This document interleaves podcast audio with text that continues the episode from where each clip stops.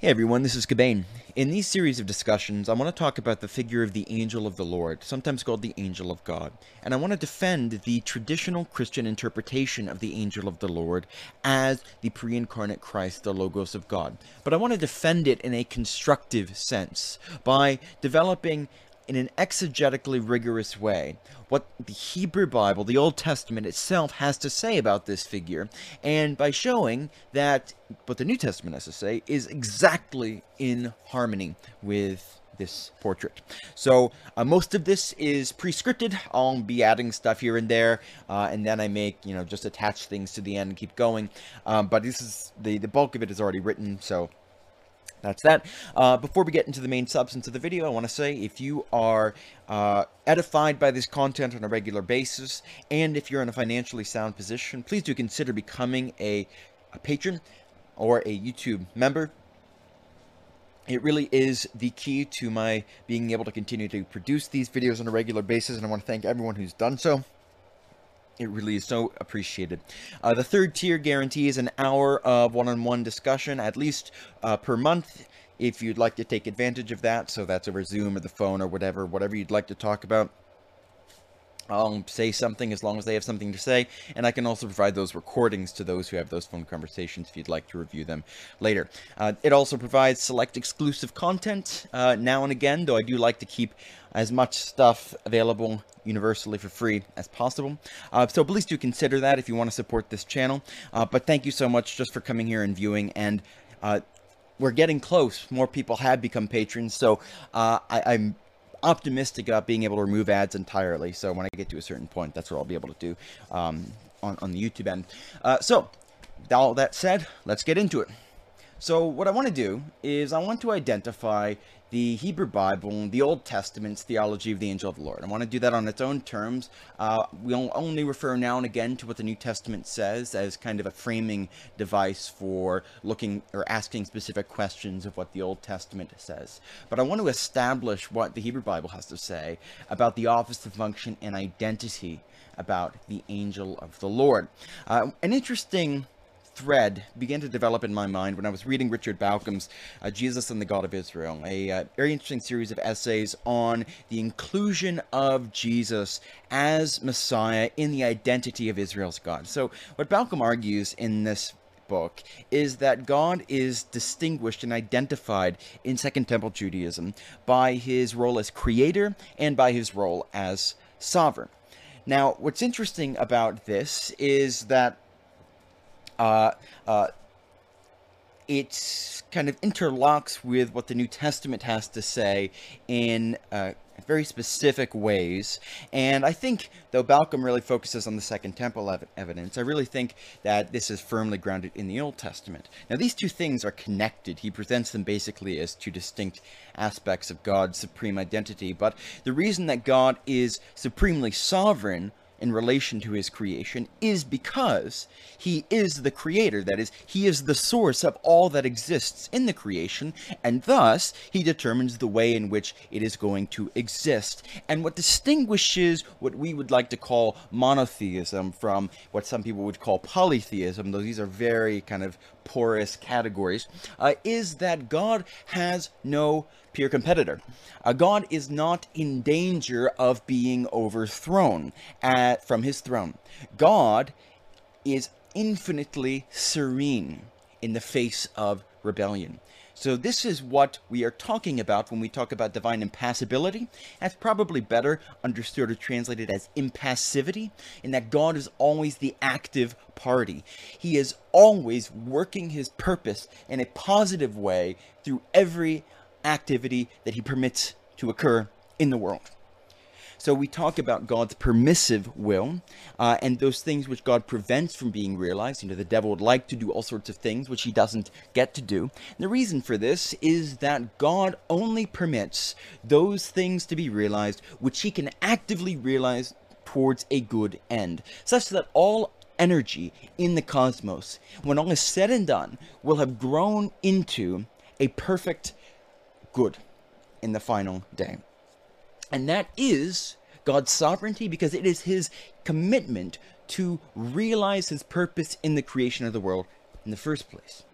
Now, the angel of the Lord, or the word of the Lord, as he is sometimes called, is an essential figure in the Old Testament because he shares in these roles, in these vocations.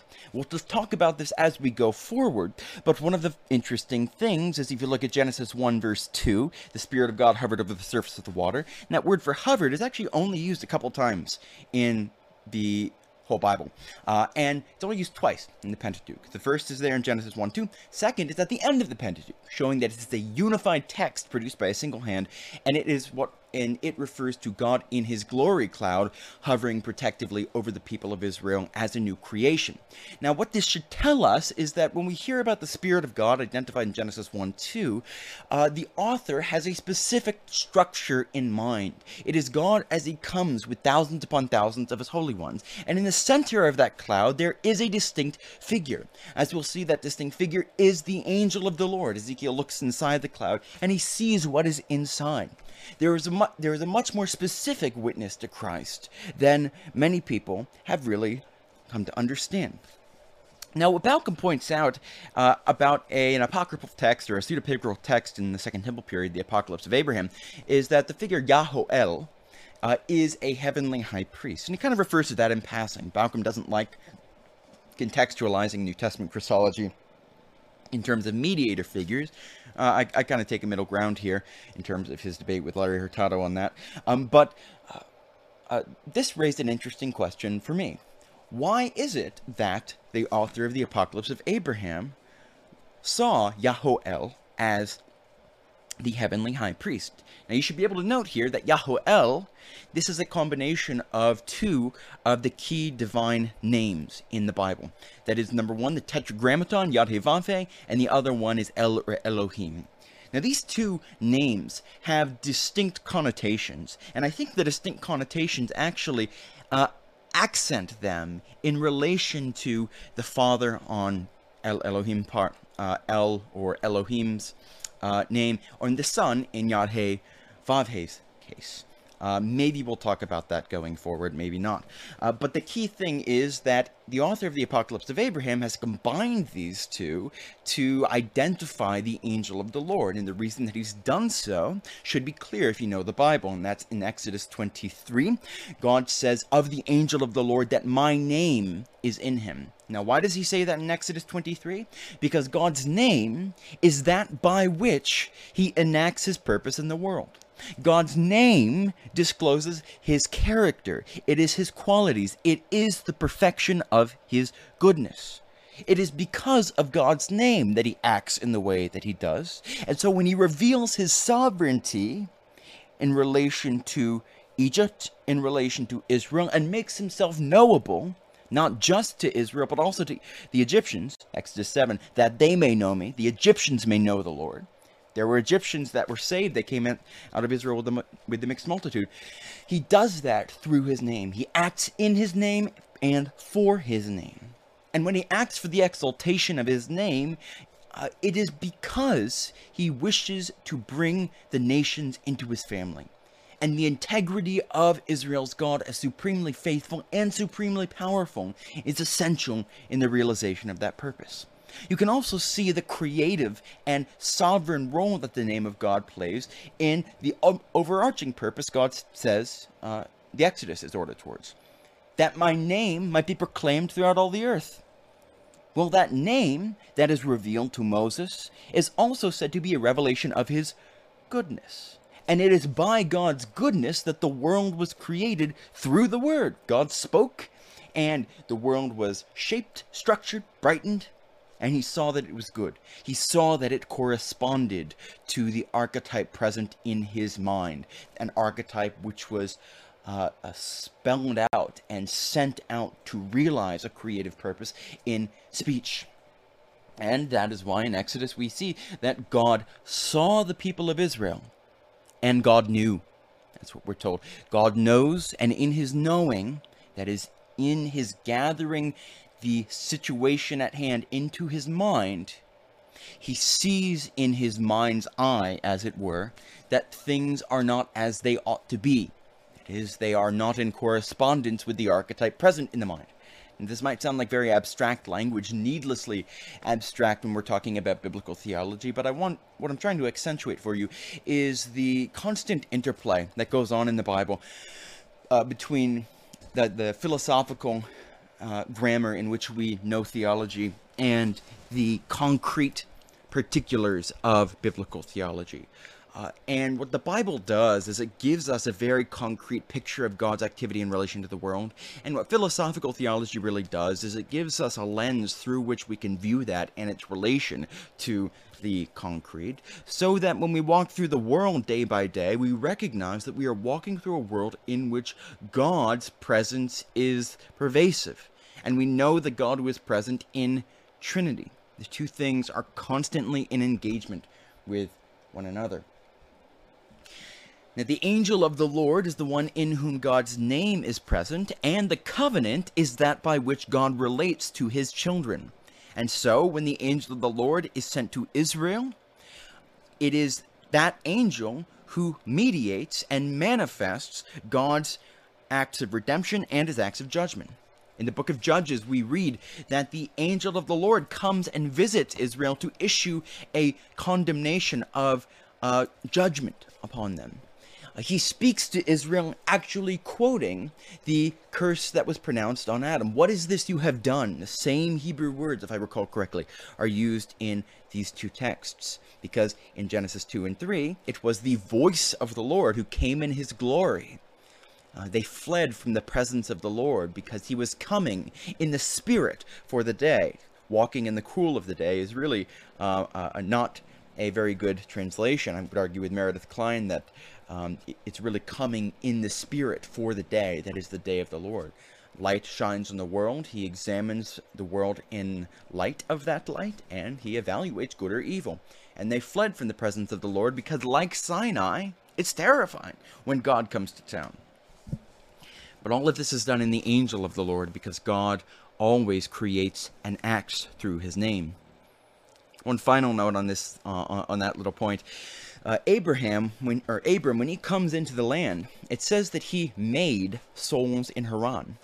He made them. Bara is the word that is used. It's a relatively unusual word, and it's interesting that it occurs in this context, because what he's doing is he's building an altar.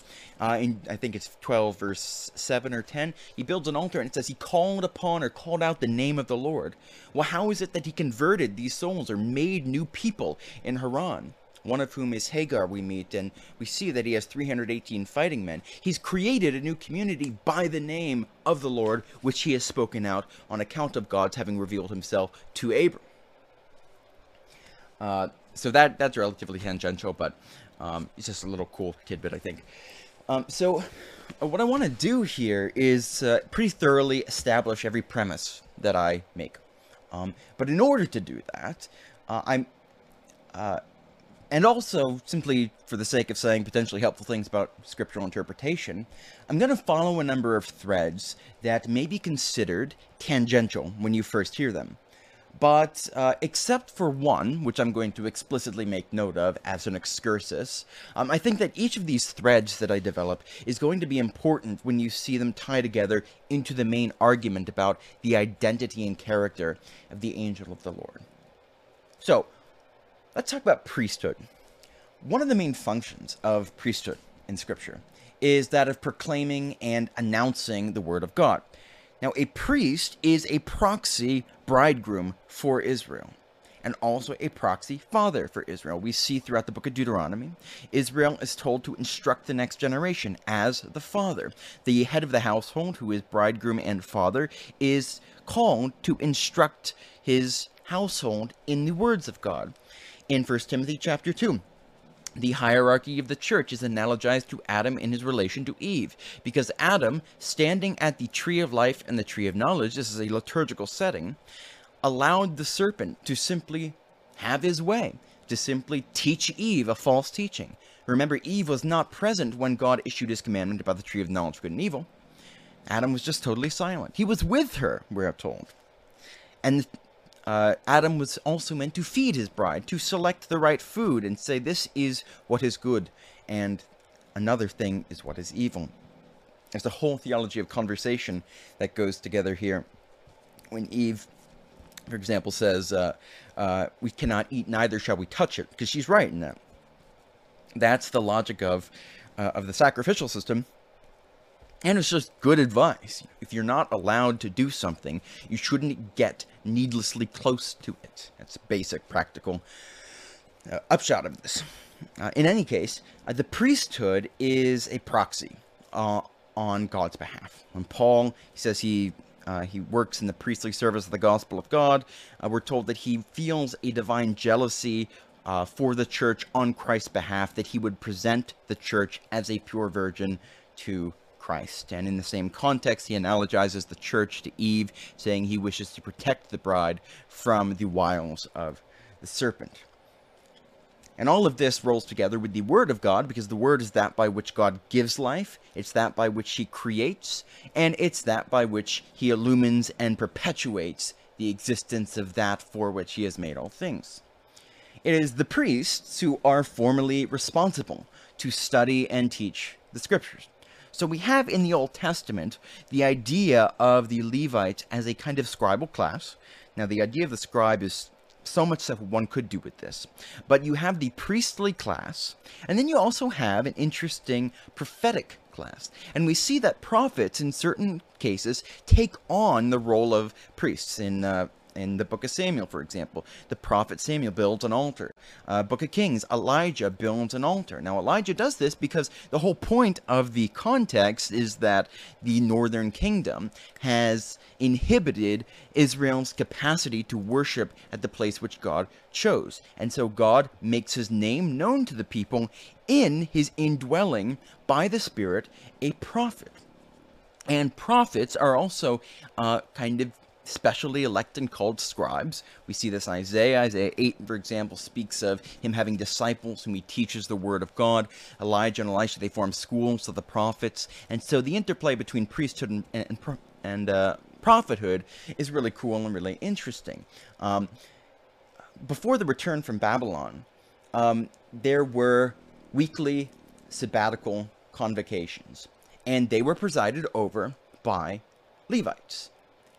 Now, this is a really important thing to say, because pretty much everybody just takes for granted that the synagogue is an invention of the post-exilic period. It's just not true.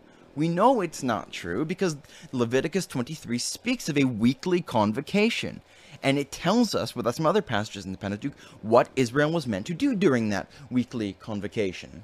Now, Acts 15:21 explicitly says that since the time of the covenant, since Moses' time, he has been read in the synagogues. I believe it specifies that point.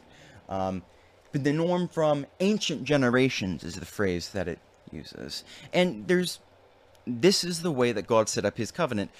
It may be that the construction of buildings associated with this were post-exilic, but even that, I don't really see any reason to believe that that's necessarily the case. But the point is, the president of these congregations were all Levites. Now, sometimes liberal critics will ask, well, why were there Levites spread across the whole land if there was just a central sanctuary? Well, you have to read the text carefully if you want to read the text at all. It's because it was their duty to instruct the whole children of Israel in the Word of God. That's what we see in Deuteronomy 33, for example. Priests and Levites are also responsible for blowing the trumpet. There we go again. This is the Word of God. Go to the book of Revelation. The Son ascends as high priest to the Father. He opens a scroll, and then it says there's silence in heaven for half an hour. The reason it's half an hour is because it goes on the theme of the hour which is coming on the whole world. So it's a liturgical hour, and the half an hour is a period of silence in relation to the angelic elders who have been playing their harps, so that you can hear what comes next. And it's the trumpet which enacts the content of the book. And you can see if that the seven seals actually function as a kind of table of contents for what happens in the rest of the book. And the bowl judgments is the seventh trumpet. It's in the seventh trumpet. And trumpets are that by which God creatively and destructively realizes his will. Trumpets blow, and the conquest of Canaan and the city of Jericho falls. Trumpets are blown, Numbers 10, and it gathers the people together. And when the people are gathered, they're not gathered together in an undifferentiated mass. They are gathered together in a particular order and structure surrounding the tabernacle. Because the glory cloud with myriads and myriads of angels is the archetype for the community of Israel as they traverse through the wilderness. The scriptures are liturgically read by priests and Levites during the great feasts. Now, during the Old Covenant, angels are holders of the heavenly priesthood. Terrestrial or earthly worship is patterned after the heavenly. Now, this is a key principle, runs through the whole Bible, Genesis 1:1 and 2. In the beginning, God created the heavens and the earth, but the earth was without form, void, and dark. Okay, so not the heavens, but the earth.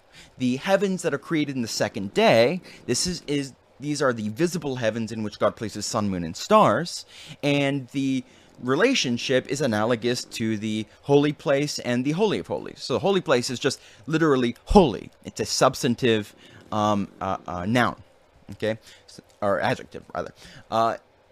Holy and holy of holies. Well, heaven. Heaven of heavens, that's the language that is used. Psalm 104, which poetically celebrates the creation, that is the creation in which we live, according to the organization that we find throughout the 6 days, and then the Sabbath. It begins with the reference to his ministers who do his will. His ministers who are like flames of fire. So this is the angelic host. We meet them in Daniel 7 and other texts. They are the holy ones whom God has with him in his glory cloud.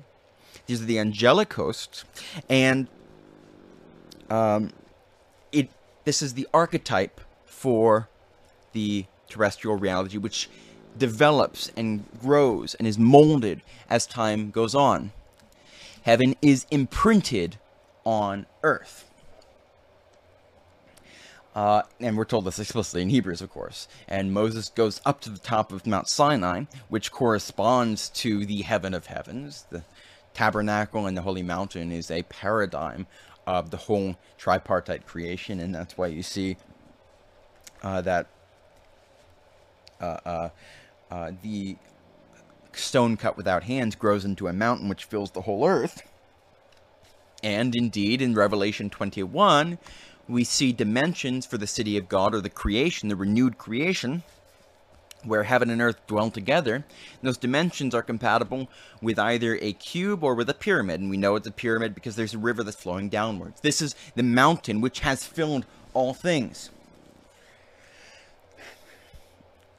Now, earthly worship gradually grows closer and closer to heavenly worship as God works and molds Israel into its maturity. The era of the Torah is the era of spiritual childhood, Paul tells us, and they grow more and more into their adulthood. That's why you see in the Davidic period, we have a new liturgical system with glory and musical instruments and psalm singing, which was not there in the tabernacle system. Now, men don't receive priesthood in their own right until the new covenant, when formal authority is transferred from angels to men, as various texts of the Old and New Testaments, especially the Epistle to the Hebrews, describe. We see in various visions of the heavenly council that an integral part of the angelic vocation was communication of God's will to his creatures. Now, this is, of course, what angel means. Now, what we call angels are not always identified by that name. This is kind of an identification of the class of beings as a whole. But when we realize that, what does it mean for the Son to be the Word of God? It means that God's disclosure of himself flows through the second person of the Trinity. Well, what's a very good name for that? The messenger of the Lord. So take Isaiah 6. Isaiah 6, God sitting in his council, calls for someone to announce and proclaim his will.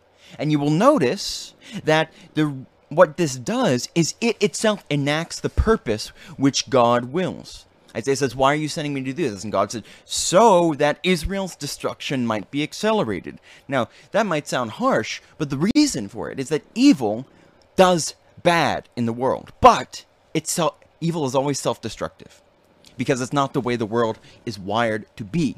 And so God will accelerate evils becoming more and more evil so that it will self-destruct ahead of schedule, so that it will be able to do less damage. That's part of what's going on in the prophetic call of Isaiah. And as we've talked about in other videos, this text actually flows into the New Testament because it comes to its climax in the crucifixion of Jesus, where evil self-destructs in the most spectacular sense. So in Isaiah 6, his prophetic calling comes through his inclusion in the heavenly council. Isaiah's prophetic call is a sign of what is going to happen to the whole people of God.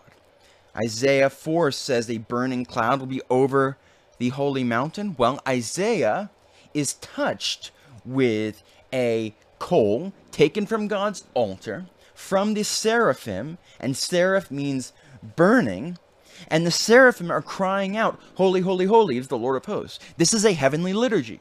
And what is one of Isaiah's unique or favorite titles for the God of Israel? Holy One of Israel.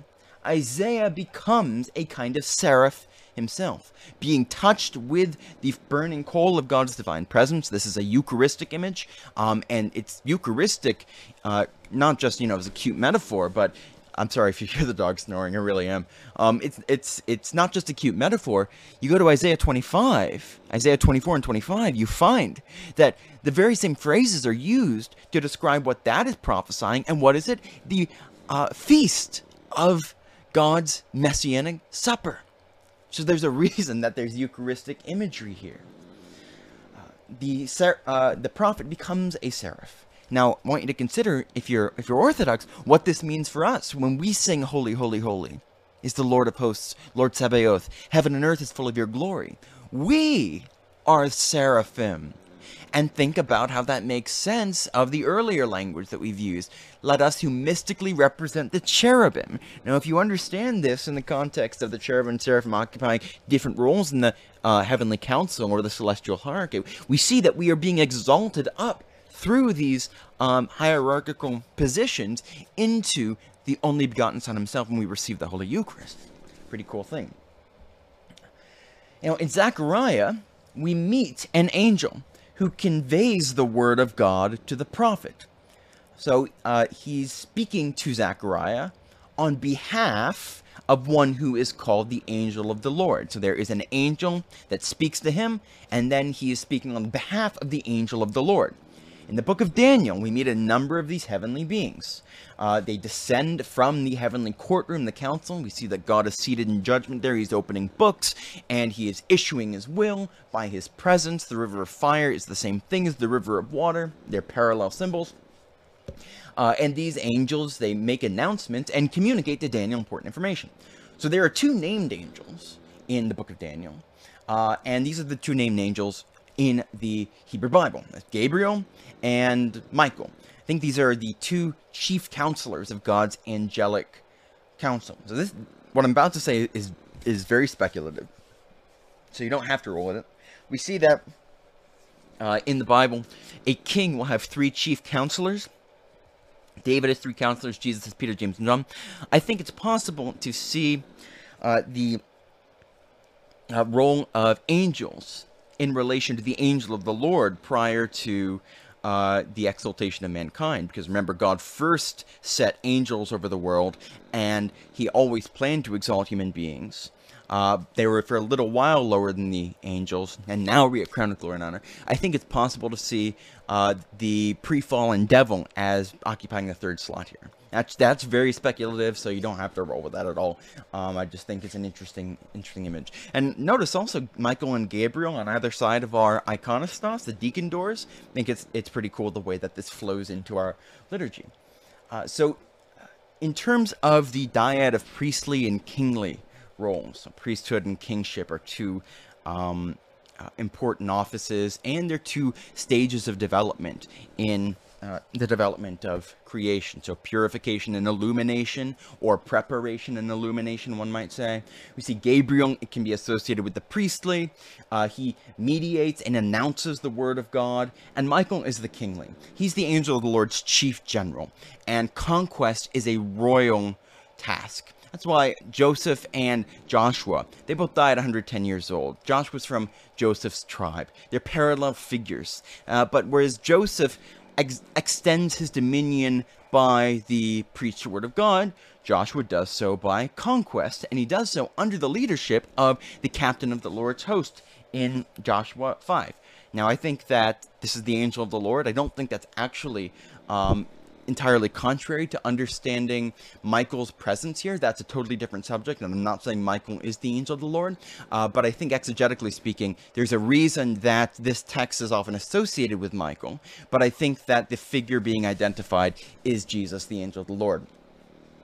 The book of Psalms also describes angels as ministers who do his word, and the word angel itself, as we mentioned, means messenger.